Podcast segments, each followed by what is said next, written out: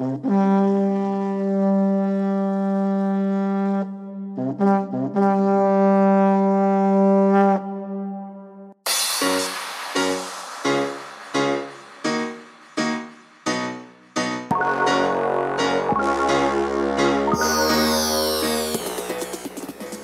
guys, welcome to this episode of the Weekly Dispatch. It's Sean. I'm here in New York City still. Have not left, still can't speak correctly. We're going to be covering the week of the 16th through the 22nd of September, hitting all the important topics in the news cycle and looking for all the upcoming events important to your week. And boy, do we have some important topics at the end of the segment if you just want to fast forward to however long it gets me through this. But big news last week that we're going to cover first and foremost. I know it's at the forefront of all of your minds. Bachelor in Paradise just wrapped up. That's essentially all I did outside of school.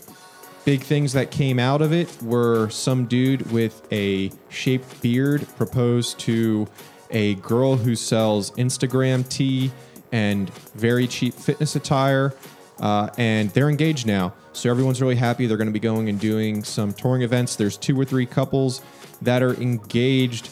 We also found out who the now uh, bachelor is going to be. Bachelor is going to be about a six foot one white male, slight tan, ruffled hair, maybe a little bit of uh, facial hair on uh, you know the face to cover up some soft cheekbones and a lack of a jawline. Probably has some unique backstory. You guys should be just as excited for this next season as I am because we're going to see a huge, diverse cast of women coming out to really go after the heart of this man. I- I'm talking pageant queens and pageant queens, probably some pageant queens who are doctors and pilots. It's going to be crazy. So much infighting. We're going to have Hannah C's and B's.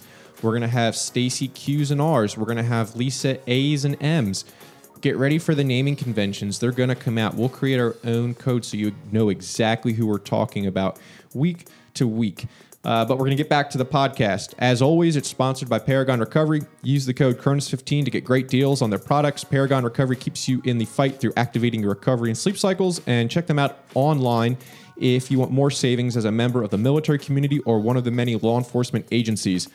Today's podcast will highlight the international news of the week, which is all about Saudi Arabia, and then we'll do some stuff on Afghanistan and follow up on the corruption charges from a couple weeks ago. The U.S. America's news this week is going to be a summary of suits coming out of California with 22 other states against the administration, and then reports of a whistleblower over dealings between the administration and Ukraine. We'll hit some stuff with the economy, specifically corporate responses to the biggest health issues in the United States, those being gun rights and smoking. The former uh, is up for debate, obviously, if you stand on the left or the right side of the aisle, but we're going to talk about what corporations are doing to prevent that. But outside of that, we're going to have some fun at the end of the episode. If you want to stick around, let's go. All right, international news Saudi Arabia. Since 1990, the United States has been the de facto head of security in the Middle East region after the invasion of Kuwait. The U.S.'s commitment is based on preventing the spread of violence in the Gulf region and more recently on the spread of terrorism. But it's being put to the test because last week it's found that uh, 17 missiles and drones were used to attack Saudi Arabia's most critical installation. That coming from a report from the New York Times. The attack knocked out 5% of the global oil supply. We also mentioned last week in the economic section what that was going to do to the price of oil, which increased it uh, barely, but we're still seeing some shock in the markets afterwards as individuals that had used that as a commodity and as a base for hedging were left in the dark.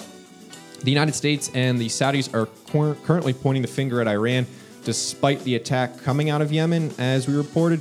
And the U.S. just announced the deployment of soldiers uh, and air defense artillery units to the Middle East to protect some of that infrastructure. But what's the most troubling about all this, uh, I think, is given the billions of dollars that Saudi Arabia has and has spent on its military, it was critically exposed to a relatively inexpensive attack funded by who we believe is Iran. And the exposure to such systems have left much of that investment absolutely obsolete with many of Saudi Arabia's military leaders traveling to the United States to take part in many of the officer courses that we have and learn new blocks of instruction on updated technology, the country should probably be a lot better at establishing those newer means to prevent attacks than it is. but the measures are strictly limited to real actions that won't result in an all out war with the second most powerful military force in the Gulf. The United States, on the other hand, is in a really difficult position. The recently fired National Security Advisor John Bolton believes that the Saudis should fight their own wars, which is a complete 180 from his typical belief that the U.S. should intervene in almost everything. He's been deemed a war hawk we'll see what happens in the next week because we have an upcoming summit. President Obama, in his attempt to limit activity by U.S. forces in the Middle East years ago, was criticized by Arab leaders who faulted him for the 2015 deal with Iran. And now President Trump is risking the same claims against him as we manage pulling out of Afghanistan and supporting a longtime ally in the Gulf region. Those leaders in the region are quick to pr- uh, criticize the president because they rest on the claim that Iran is simply lashing out as a result of the sanctions from 2017 onward and the increase in threats made by President Trump against Iran.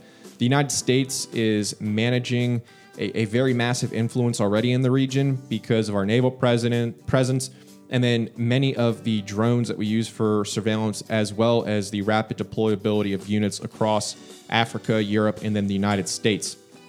Iran has already come out and said that any attack by the United States and or the Saudis will result in what they call an all-out war. And while Iran isn't directly responsible for the attack, that would be the Houthi rebels that we talked about last week in Yemen, who are suspected of receiving direct support from Iran. President Trump is reluctant to use military action. As of now, the United States, Saudi Arabia, and the UAE will wait until this week coming up before they go into the General Assembly with the United Nations, which is an annual summit. Iran's President Rouhani is expected to attend that assembly, where it's unclear if he's going to be able to sit down with President Trump. Iran has already requested 124 visas for this trip, and so far, the State Department has denied about 40 of those. So we'll wait to see what happens next week if they can sit down and talk this out and try to limit some of the pressure Iran is putting on both the Gulf region, as well as Europe and then China with global oil supplies. We're going to switch and pivot to a different region. Well, actually, it's the same region, different country, Afghanistan. The United States is cutting $100 million to Afghanistan because of government corruption. Previously earmarked money for a hydroelectric project in Kandahar and Ghazni, which sounds awfully familiar to something that I had to sit next to back in 2013 and 2014 near the Baggy Pole Bridge in Kandahar. But that's not the point. Is somehow uh, broken and corrupt, and the system for providing electricity to that city does not exist. I don't know how the Russians built them. We built them. In fact, we sent them millions of gas of gasoline, diesel barrels supply. I don't know what the correct term is, but we found out that all that gas was going onto the black market and wasn't fueling the city. So no change. But the United States has finally gotten around to covering some of that issue. And it's clamping down finally on the corruption. Corruption. We reported the pay structure wasn't working despite millions of dollars to create what is essentially an Excel spreadsheet for the country to track salaries of its government employees. And this is just another example of the country not really taking advantage of U.S. taxpayer generosity in the form of currency, which does not even come close to its thanks or gratitude for the sacrifices of the American service members who have bled on their soil to protect a freedom, to protect the opportunity to bring this taxpayer dollars to increase the wealth of that nation. And my laundry is done if you hear that. Anywho, good news though out of Afghanistan is the United States and the Taliban have agreed on something. They've agreed, guys. Here it is. We went out, they want us out. It's a great step. So I'm pretty pumped. That sounds like progress to me. But we'll see. And speaking of progress, immigration is still not something that's been settled. You see it on the debate stage all the time. You see it in the rhetoric, rhetoric from both sides. But right now, the U.S. and El Salvador have signed an agreement to deter the flow of migrants seeking asylum in the United States. And this is coming out of the Washington Post. No one knows how that agreement's going to work, but the U.S has put El Salvador in the position to accept migrants from third countries who would otherwise end up at the United States. And on a side note, uh, some friends are stationed down at the border, and the Border Patrol gyms are pretty dope. Uh, they've got a lot of rogue equipment in there. So if you're in a unit that is marked to go down and support the mission, hopefully you end up at a place that has the equipment to continue doing Cronus Fit workouts. Otherwise, you're going to be doing a lot of stuff with kettlebells that you hopefully packed from your cough. But anyway, all this comes months after the U.S. established rules for asylum seekers to legally enter the country, uh, in which they had to legally enter another country and seek asylum there first. So they're creating measures to make sure that the caravans that President Trump attacked uh, this last year could not go straight up to our border. And the debates in Congress and on the Democratic debate stage indicate just how far some individuals want to push enforcement and where it is really unlikely that two parties controlling current politics will ever meet. Uh, a couple months ago in our discussion, we talked about the visa process and we highlighted that individuals face a dilemma because if they reach the United States, they are legally uh, able to pronounce and seek asylum. However, if they break a law based on the interpretation by the Attorney General, they cannot seek asylum because they've already broken a federal law. They have to go through a legal port of entry, which has its own issues uh, with mass amounts of people stacking up trying to do that exact thing. So, more information will come out of this. There's hearings almost every week on immigration going on, uh, especially along the border, and then with improvements that are being made to the border and the wall, but no construction happening yet. I think in the next 18 months before the next election, you're going to see some massive news come out that indicates that the $5 billion that was supposed to go towards that funding is either going to be stopped or not create any tangible outcome that uh, the president was looking for. All right, U.S. news.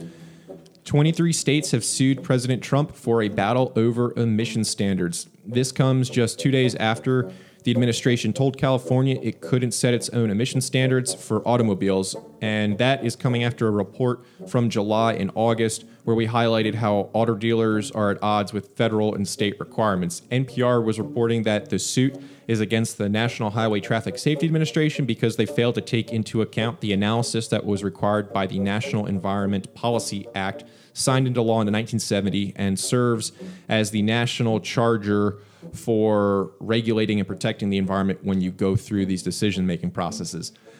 That original report we talked about in July with California was working uh, in tangent with the big four auto manufacturers uh, and was at the center of an antitrust investigation recently brought on by the Department of Justice. The agreement has always been on the miles per gallon expected by states for auto manufacturers in the upcoming decade and the rollbacks from those standards from the President Obama negotiated levels by the Trump administration. So now this is a question of state rights and the rule of law. So get ready for some constitutional infighting between the houses and how they interpret that very old document.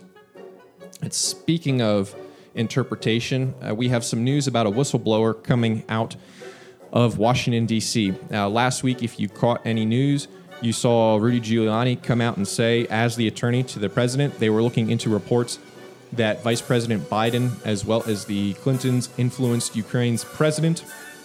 Uh, and this influence was an attempt to have the president fire a prosecutor who was investigating Vice President Biden's son.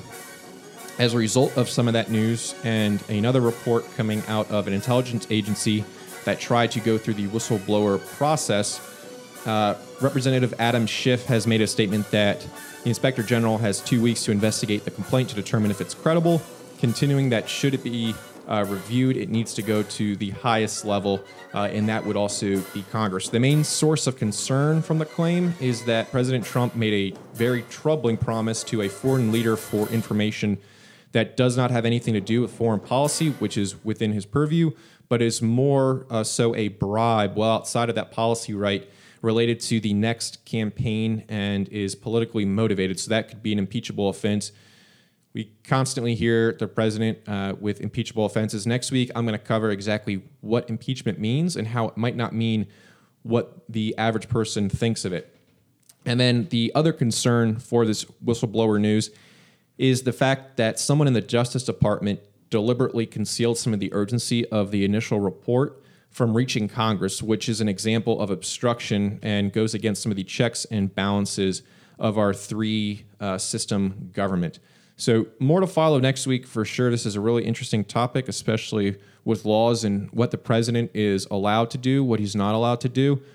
And so, we'll have to find out exactly what processes we've established within the government to really put a check on that or to ensure that the government is supporting the rights of the citizens and the interests. Right on to the economy. So, Walmart recently came out and said they're going to stop selling uh, weapons. And there's been a big push for other corporations to do the same.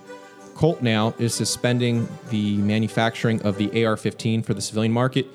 Colt said it's going to focus instead on military contracts that it has. The AR 15, uh, for you listeners out there that don't know quite what it is or looks like, but I'm sure you do, is essentially the M16, which was the standard weapon for most ground forces for decades and was only recently updated by the M4 and other weapons like the SCAR. Critics like Adam Winkler, who is a gun policy expert at UCLA School of Law, said to the Associated Press that, quote, We've seen in the past that when gun manufacturers are viewed to have given into gun safety advocates, gun owners will boycott them and really hurt their business, he said. Uh, and if they think that a company like Colt is disrespecting their identity or giving into the other side, Colt is likely to see serious damage to its other firearm brands too.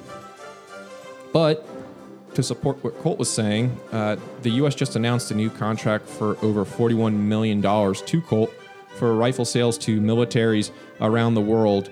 So some of the reporting by Colt may be accurate, and this just might be a very timely instant in which maybe their policy lines up with a political ideology that maybe doesn't necessarily show the full truth. And on to another corporate news Walmart uh, and its role with canceling the sale of goods is coming more uh, under scrutiny, now adding e cigarettes to its banned list. The stop of the sales will also extend to stores like Sam's that it owns. So, Walmart is citing a growing state and local regulatory complexity for its decision on vaping products and e cigarettes.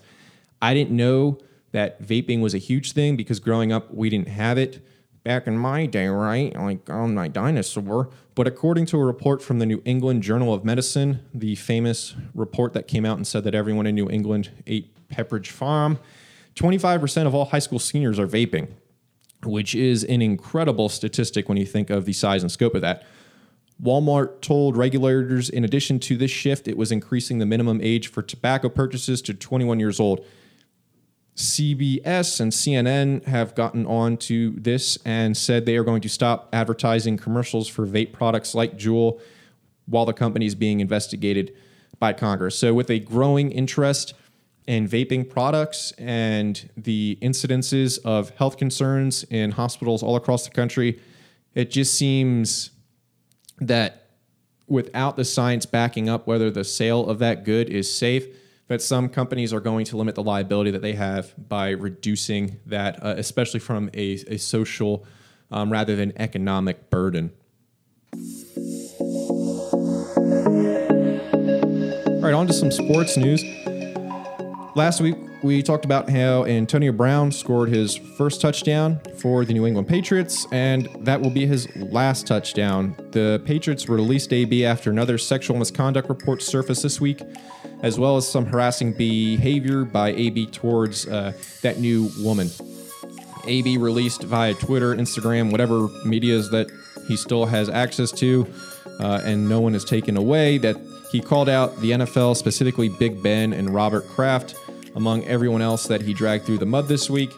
AB highlighted Kraft's Florida Love Fest that he was investigated for, as well as Big Ben's rape allegations, and then all the recourse from the league following that.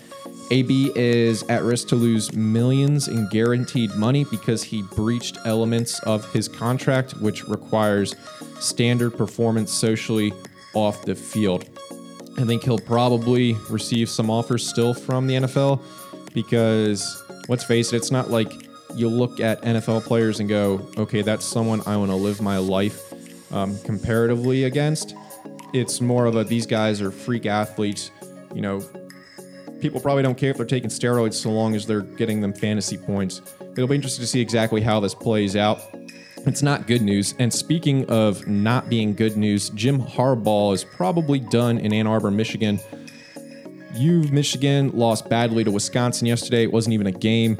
Uh, they haven't done well in the last two weeks, nearly losing to West Point in overtime.